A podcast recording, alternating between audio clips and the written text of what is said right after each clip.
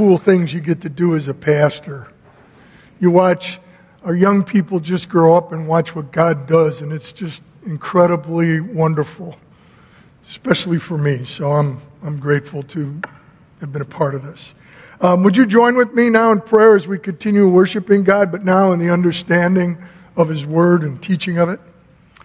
Father, we just thank you for your great grace, and we pray today that in this message, that grace just would pour over it, that we would see your grace in your Word. And I asked for the power of your Spirit to speak to each and every one of us and bring your love and your truth and your grace in fresh ways into our life. Pray this, Jesus, in your name. Amen. In a book called Proof, one of the co authors, Timothy Paul Jones, speaks about his eight year old adopted daughter. This was her second adopted family. As a child, she was adopted by another family.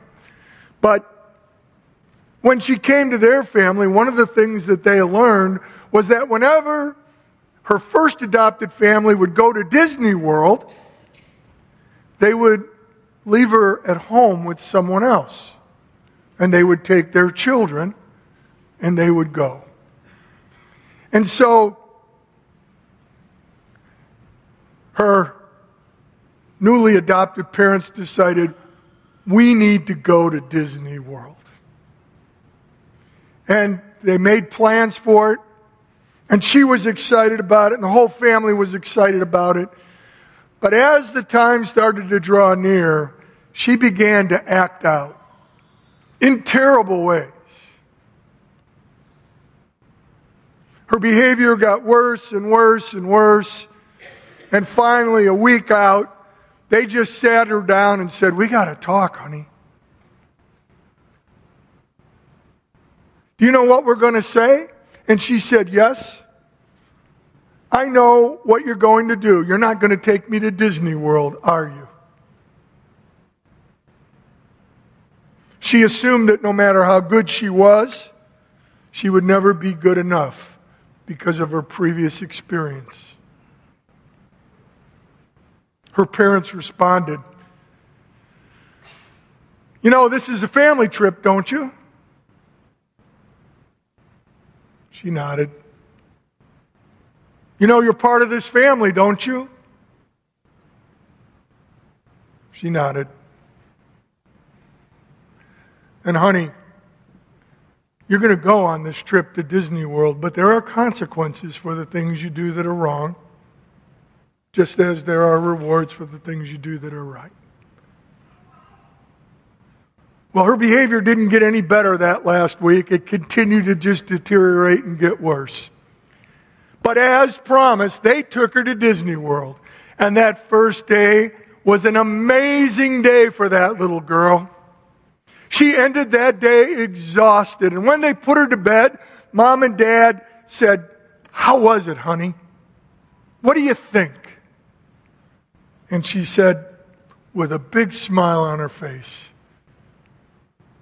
I got to go to Disney World, not because I'm good, but because I'm part of our family. She got it. That's a picture of grace for all of us to understand and see. Grace is not favor that we achieve, Grace is a gift that we receive. Isaiah chapter 9 is about grace. It is about something that God wants to give us that we receive. And so, as we read God's word in Isaiah today and continue our study, I want you to see the grace being poured out by God toward his people in his word through the prophet. Now, God will demonstrate for them in this prophecy undeserved favor, unconditional love for Judah and unconditional love for the world. Let me give you a little background in case you weren't part of some of these other messages that we had because they're important. In Judah, trouble's on the horizon. Syria and Israel are coming against them. They're trying to unseat the king who has refused to join them in an alliance against Assyria. Instead, King Ahaz has made an alliance with Assyria against them. Isaiah the prophet has spoken against this. He has advised the king to trust in God, that God will save Judah from them. He pled with the king to ask for a sign as proof because God was eager to give him a sign. But the king refused. The king was bound and determined to trust in Assyria. And the prophet Isaiah told him, God will provide a sign anyways. Will be the sign of Emmanuel, which means God with us. A child will be born.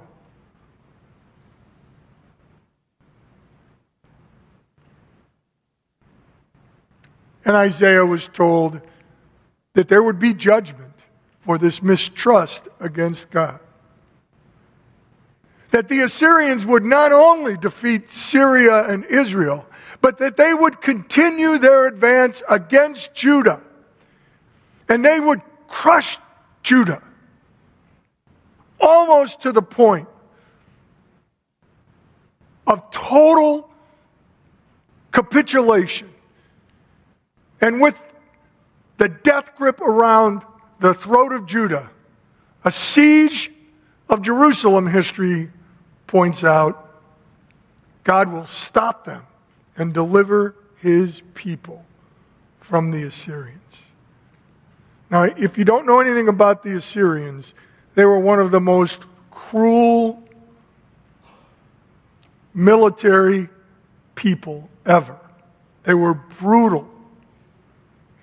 And they were the first standing army in, in the ancient world. History, of course, records that that was precisely what happened. And on the night before they were ready to make their advances against Jerusalem, that they had laid siege and they had brought all the siege uh, material and mechanisms of war that they need to break through the wall and the gate.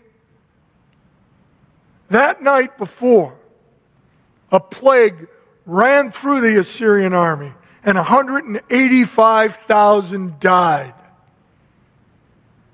And the king and his army returned to Assyria, never to be the same again. Isaiah told the king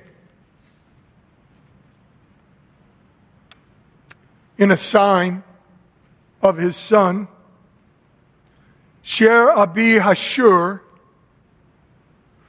that there would be a remnant. All this in chapter 7. And the remnant was a portent of things to come that they would be all but destroyed and taken away. This remnant would be all that exists, but that God would bring them back.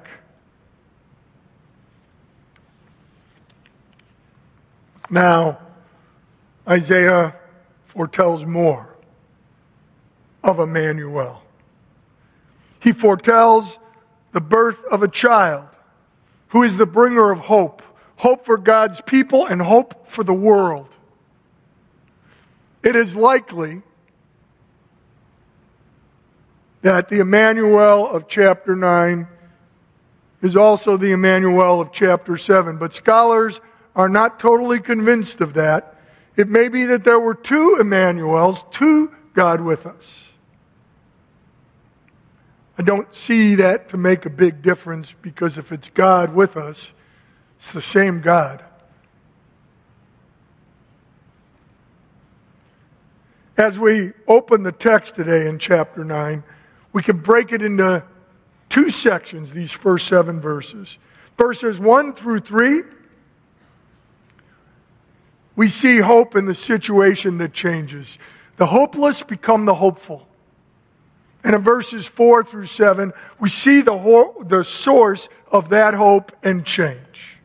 And the foundation of all of this is grace. And God is passionate, passionate about blessing his people and all of humanity with his grace. Let's read together now the first three verses. But there will be no gloom for her. Now he's referring to Judah, who was in anguish. In the former time, he, that meaning God, brought into contempt the land of Zebulun and the land of Naphtali. Now these are the places in Judah that history records were conquered by the Assyrians before laying siege to Jerusalem. Then, in the latter time, he has made glorious the way of the sea, the land beyond the Jordan, Galilee of the nations. The people who walked in darkness have seen a great light. Those who dwell in a land of deep darkness, on them has light shone. You, meaning God, have multiplied the nation. You have increased its joy. And they rejoice before you as with joy at the harvest, as they are glad when they divide the spoils.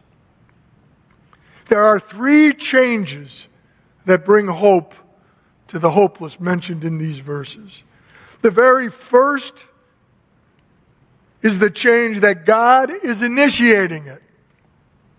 God is acting in undeserved favor toward his people.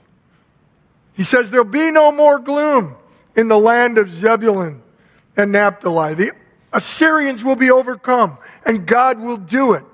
That is God's action. But then it shifts, and it talks about the latter time. Looking back, we know that it would be 700 years before Emmanuel would be born. The New Testament tells us that. That would be after the Assyrians have attacked and been defeated, after the Babylonians have all but decimated the people of God and taken them off into exile and left a very small remnant, but that God would return to the promised land and restore. And it's sometime after that that hope comes by the way of the sea. And what Isaiah is talking about here is the Sea of Galilee. And he doesn't just call it Galilee, he calls it Galilee of the nations. Whether Isaiah knows what he's talking about or whether God is just filling those words in, they're important words. Because the light that walks by the way of the sea is not just a light for God's people, it is a light for all the nations. God wants to pour out His grace and favor upon all people. That is His heart.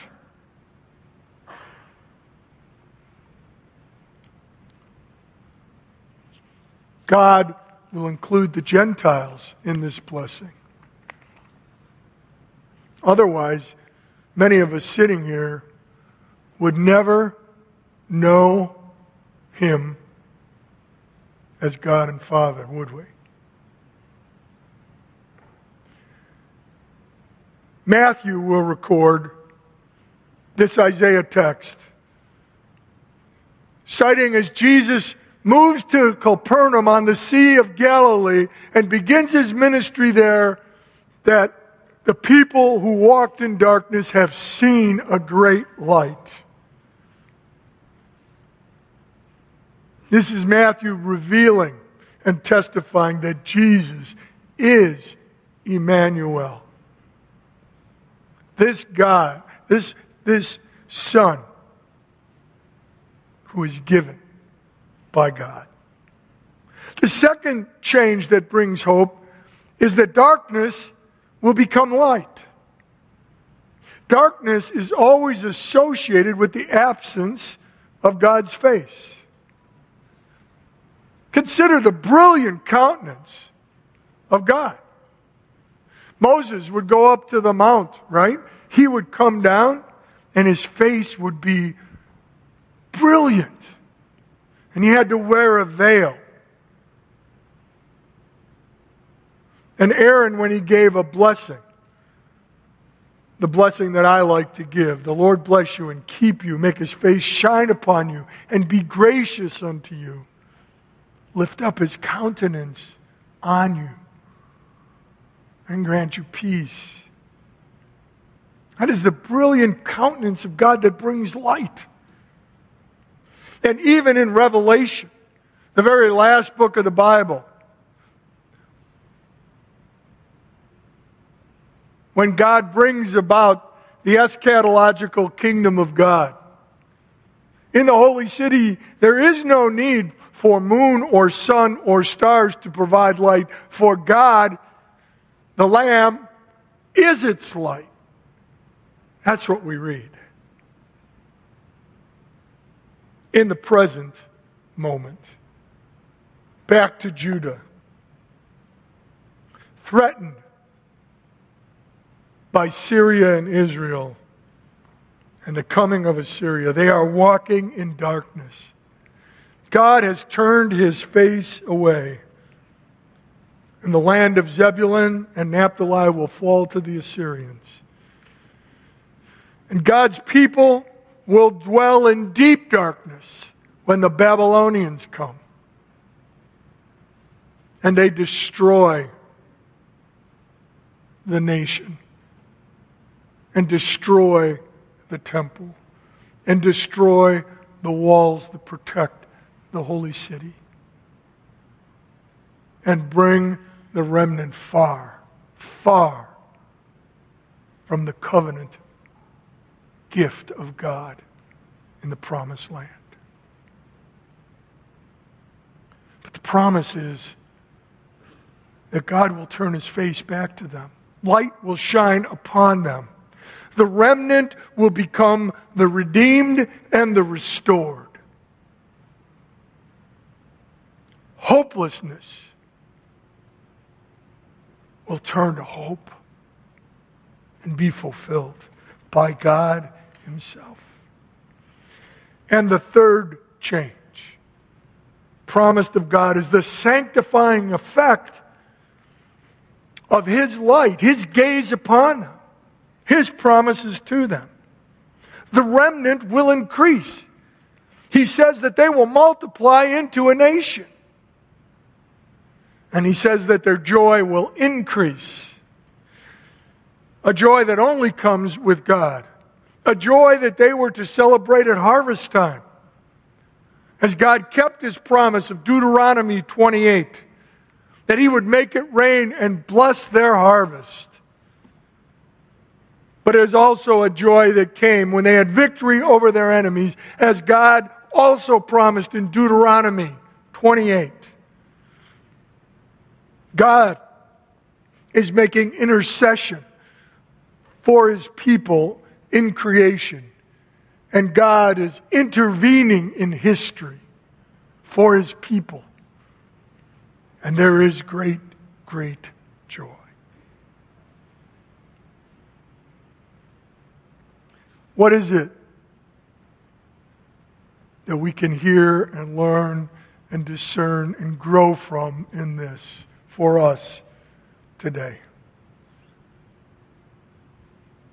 We all go through troubling times. Sometimes they're really horrific. And when we're troubled, sometimes we wonder, where is God? Why is his face turned away from us? Why does it feel so dark and so heavy? And I feel so lost and alone. Why is this so painful? Why is God not listening to my cries and my pleas? And the word today from God is don't lose heart. Do not lose heart. Do not give up on God. He has not given up on you. If you are God's child, then God will not keep his face turned away from you. There'll be moments like that.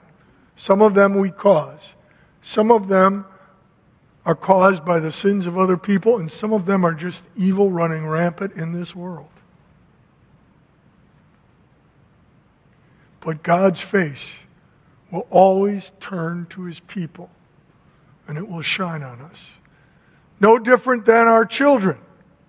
Those of us who are parents, we will not turn our gaze away from them.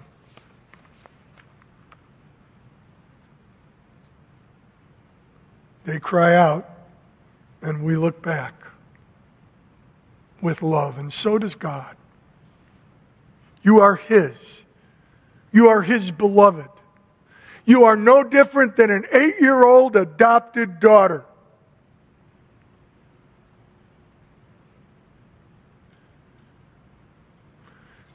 God uses these difficult experiences in our life so that they will have a sanctifying effect upon us. God looks away so that when He does look upon us, it can have a sanctifying effect. Like the remnant, we will become the redeemed and the restored. God will reestablish us and He will increase our joy.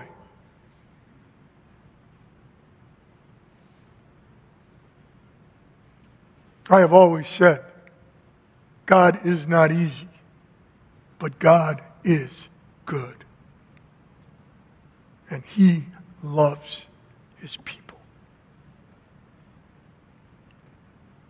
So, the thing I would say, if you're in one of those difficult times, in some of that darkness, struggling and asking, Why are you not listening, God? May I invite you to ask God, what is it that you want me to learn? What is it, God, that you want me to do?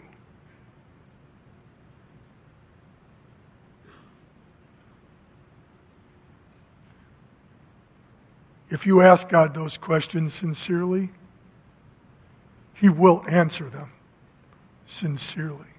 He will turn his gaze back to you. I have never asked that question of God and not gotten an answer. I haven't always liked the answers. But I have been grateful that he hears me and he turns his face back to me and he brings light where there was darkness and peace where there was chaos.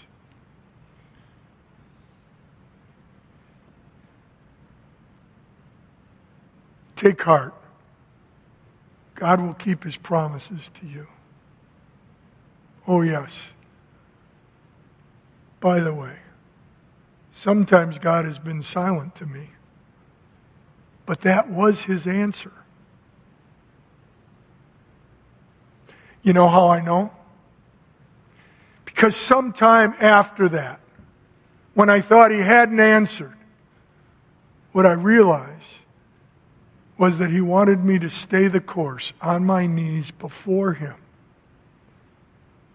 trusting in him alone, so that I would grow in my faith so that I have a testimony to give to others, and encouragement to others, and comfort for others in the same affliction. And that is true of you as well. Not just of those of us in vocational ministry, but all of us have a gift of ministry. And God uses us in those ways. Hold on to grace. Hold on to trust. Receive from God. And let his countenance shine upon you. Well, that leads us to the last three verses of our text today, verses 4 through 7. And I'd like us to read those together now, the source of this hope and change that comes through the Messiah.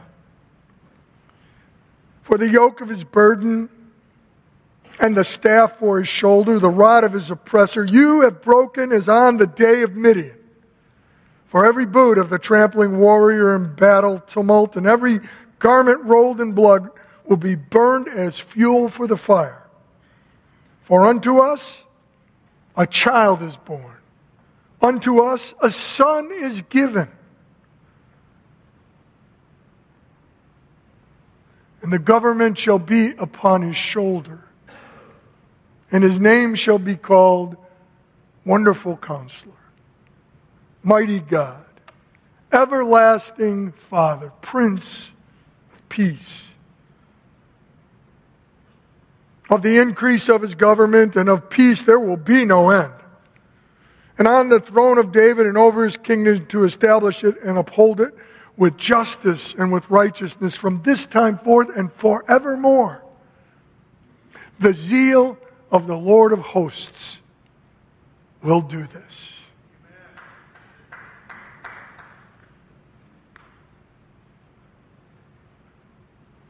Let's look together just a little closer at the one who will bring hope in latter times the promised Messiah.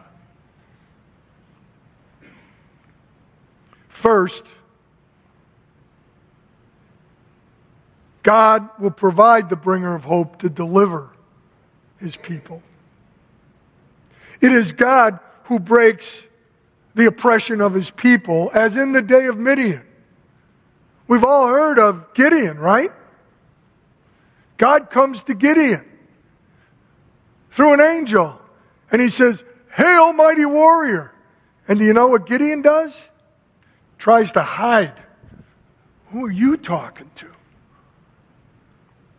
Not me. But God has set this man apart. And he will use him to break the yoke of oppression of the Midianites. And more thousands, thousands, I think it's 32,000 people in the army rise up to follow Gideon. Not too bad. And God says, Whoa, too many. I'm doing this. Let's cut it down. And he whittles it down to 12,000. And then he whittles it down to 1,200. And then he finally whittles it down to 300. And do you know how many Midianites there are? 135,000. I like the odds of 32,000, right? One out of four. I can't even imagine, I, I can't do the quick count. What are the odds of this? Clearly, this is going to be God's doing. And what is it that Gideon does? These 300 warriors, when God works through them, he decimates that army, breaks the yoke of the oppression of the Midianites forever. In the same way, God will fight for his people again and remove the yoke of oppression. And he will do it through the bringer of hope. He will do it for Judah, and he will do it for his people, even now. There is a promise to end the war against his people, that they will live in freedom and in victory, and not by might or by power, but by God's Spirit. God will do this. And it is not because they deserve it, just as we don't deserve his love and compassion and favor. We'll never be good enough to get to Disney World. But because we're His, His favor and His countenance look upon us. And we receive as a gift of grace. God tells us more about this bringer of hope, who He is, and the sanctifying impact upon us. He says that the bringer of hope will be a king, a child born. He is of human descent. He is a son to be given that is given from the Lord. He is of divine nature as well as human descent. And the government will be upon his shoulders. He will be of royal lineage and he will sit upon the throne. Four names are associated with this king, this bringer of hope. He is the wonderful counselor. That is, he possesses the supernatural wisdom that only God can have. And the only qualifications that God will accept for those who will rule over his people forever and ever. And he is mighty God, a description of his power and his person. And literally, the name means God is a hero. No Israelite or Judean king was ever identified as mighty God. None. And this name means no one. No one, nothing will ever be able to stand against him.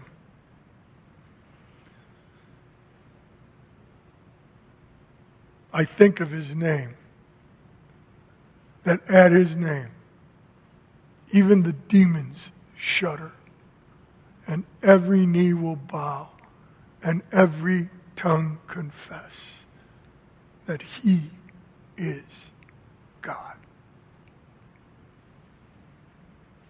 He's everlasting Father. This speaks to a relationship of father with children.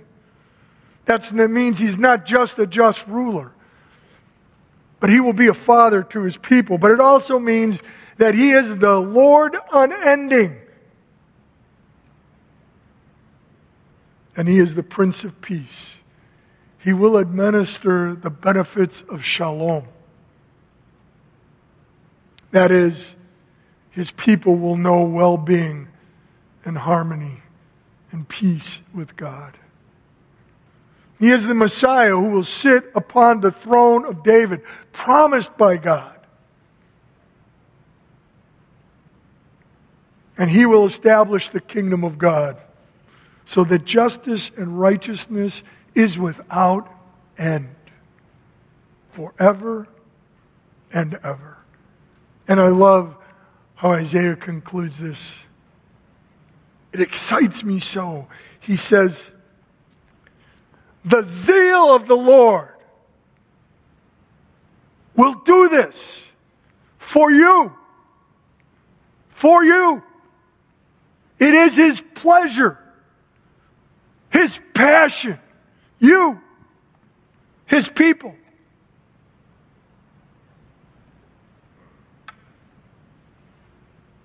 Wow.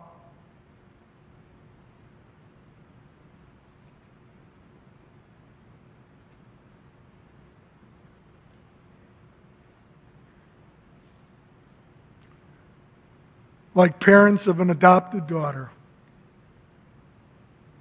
who took her to Disney World, where she experienced undeserved favor. So the zeal of the Lord will allow us to experience undeserved favor as well.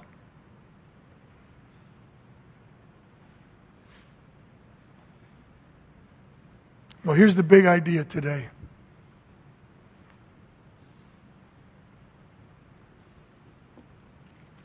Emmanuel, God with us, is the ultimate bringer of hope for all people, Jews and Gentiles alike. Now, I know there is nothing new in that idea. Nothing to tickle your ears. Nothing to spark your fancy, but if you think about that for a moment, if you think about that for yourself, He is the bringer of hope for you. And cling to it. And cling to it every day in your life. And if need be, every moment you will experience this in powerful ways. And the sanctifying effect upon you, and the hope that it will bring to you, and the gratitude that will flow from your heart will be overwhelming.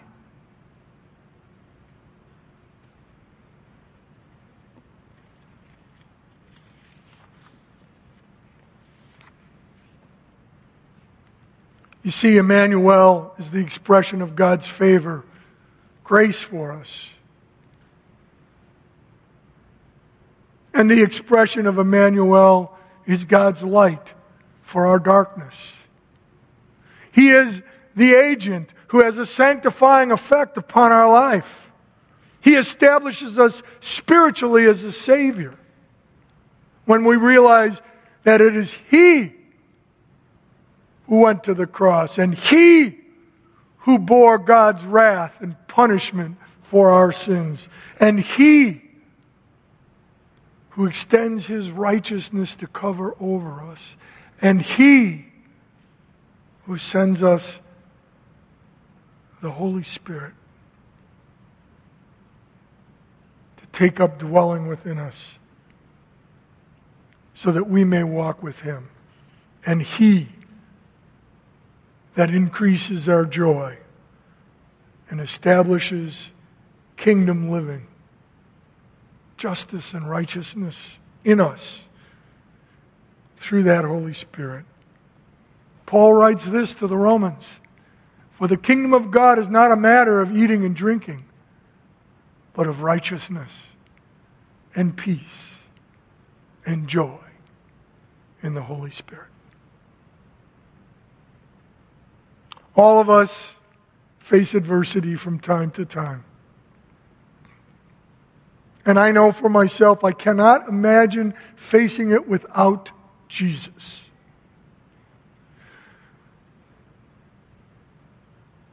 I know that while I've been here, I faced the diagnosis of cancer.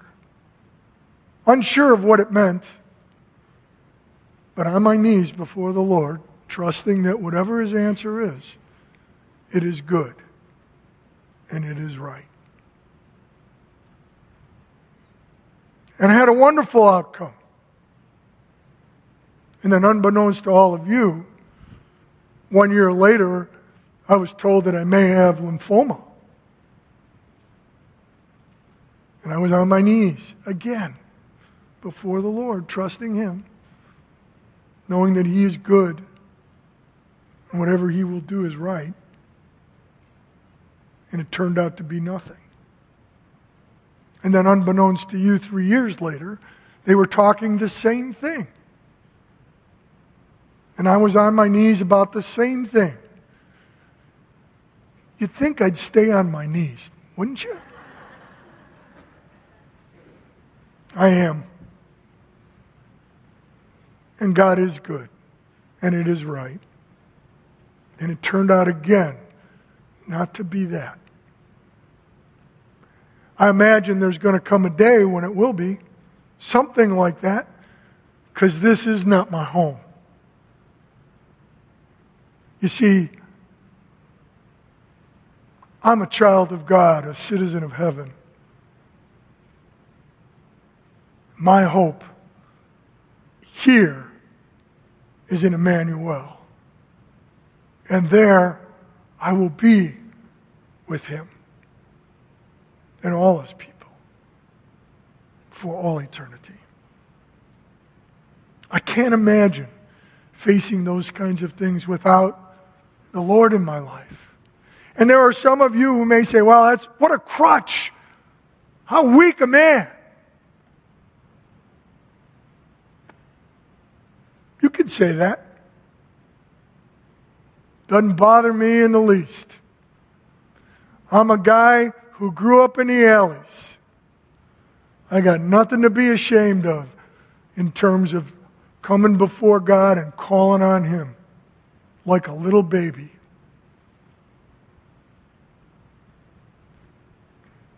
Because you know, He loves me and He loves you. He's the bringer of hope. And He wants to be the Lord of our lives. And He wants us to live by grace. He is our Redeemer and He's our Restorer and He's our Sanctifier. By the way, big word. All it means is He's making us more and more as He created us to be. Like Jesus. And He's the ultimate arbitrator of our existence. And you know what I find in my heart? From all of that? Gratitude. Gratitude. Because it's all grace. I'm grateful for the Lord. I'm not alone. And I'm grateful for the light that Jesus brings. And those who live by grace are filled with gratitude and gratefulness. I don't know if you've made a decision for Jesus. I imagine that everybody here has. But there's always a person who hasn't, perhaps. And I want to say to you Jesus is a choice.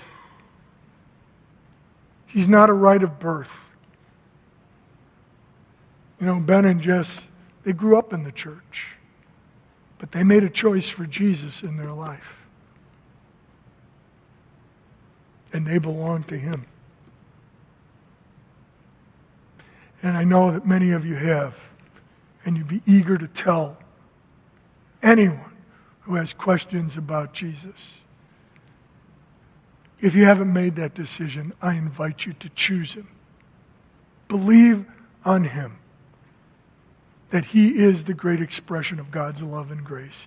And live in God's grace and favor the rest of your life. This is the promise of God. To all who receive Him, who believe in His name, He gives the right to become children of God. Amen? Let's pray. Lord, we thank you now for your love and for your grace.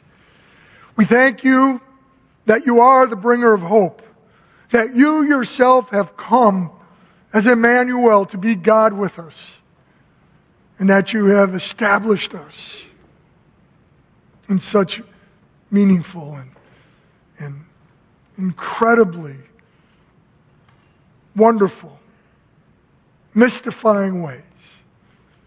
I pray that for those who need to reestablish their relationship with you, that, Lord, you will just fill them with your spirit again in presence. Turn your gaze upon them. For those, Lord, who, who are feeling apart from you, turn your face to them. I plead with you. Let your light shine on them. Let them come closer to you. And Lord, help us all to walk in the countenance and peace for I pray this in Jesus' name. Amen.